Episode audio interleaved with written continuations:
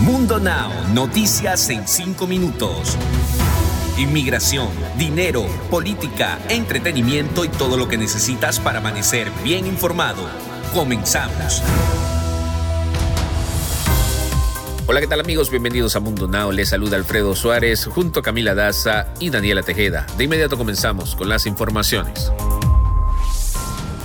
El presidente Joe Biden declaró el domingo que la evacuación de estadounidenses y afganos en riesgo, entre otros, desde el aeropuerto de Kabul se aceleró durante el fin de semana, aunque sigue siendo vulnerable a las amenazas del grupo de Estado Islámico. Al cumplirse una semana desde que el talibán completó la toma de control del país, Biden dijo que altos mandos militares continúan discutiendo la posibilidad de extender las evacuaciones más allá de la fecha límite del 31 de agosto.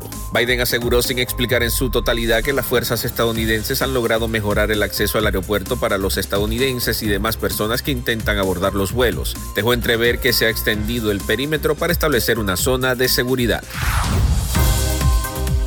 Autoridades policiales arrestaron a un hombre identificado como Omar Barrera luego de que presuntamente ocultase su celular en el baño para grabar a una compañera de trabajo. Medios locales informaron que la mujer encontró el teléfono celular el 11 de agosto. En ese momento observó que el dispositivo estaba en el piso cubierto con cinta adhesiva para poder ser ocultado en el baño del negocio donde trabajaba. La mujer manifestó que mientras revisaba el teléfono celular observó que tenía varios videos e imágenes de ella en el baño durante los últimos días. La víctima contó a la policía que confrontó a Omar Barrera porque sabía que era el único otro empleado que usaba ese baño. Ella dijo que el señor Barrera admitió que el teléfono celular era suyo y lo confirmó al poder desbloquear el celular usando un patrón de pantalla táctil.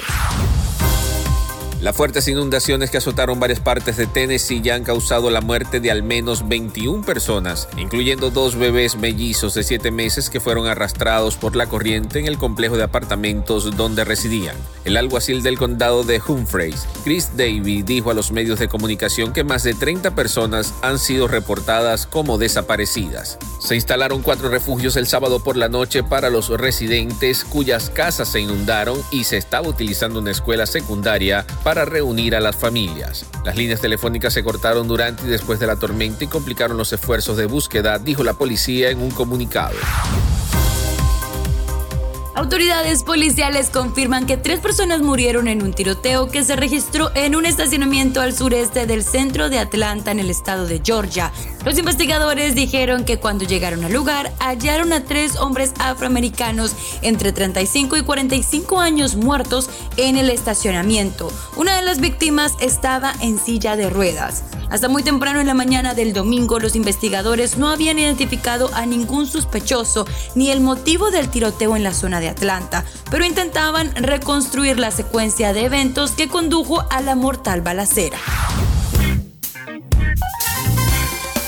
Y con ustedes lo que más estaban esperando. Acaba de comenzar el espacio en el que va a tener usted la oportunidad de enterarse de las noticias más actuales del mundo del entretenimiento. La cantante mexicana Ángela Aguilar intimida a su hermano Leonardo Aguilar al llegar cabalgando hasta donde él estaba, comentando que su pequeña hermanita se veía como toda una emperatriz, llegando después de una larga lucha en la guerra. En el video donde Ángela Aguilar intimida a su hermano, Leonardo Aguilar comentaba lo siguiente a sus fans. Aquí es donde quiero hacer mi casa. Mía, mía, muy mía. Exactamente aquí la voy a Y cambiando de tema, vaya controversia ha estado generando Lin May desde que anunció que está esperando un hijo a sus 68 años. Ante esto, la Videt no se cansa del ojo público y ha confesado que ella realmente lo que quiere para el baby shower de su supuesto hijo es que le regalen costosos obsequios. Lin May comentó que ella solo quería que le regalaran costosos obsequios, que no necesariamente fuera para su bebé, sino más bien para ella. Deportes. En los deportes, la FIFA informó a la Federación Mexicana de Fútbol que el partido de la eliminatoria mundialista del próximo 2 de septiembre entre México y Jamaica se deberá jugar sin público en las tribunas del Estadio Azteca, al tiempo que el juego frente a Canadá del 7 de octubre sigue en veremos, pues el máximo organismo del fútbol mundial aún no habría tomado una determinación al respecto.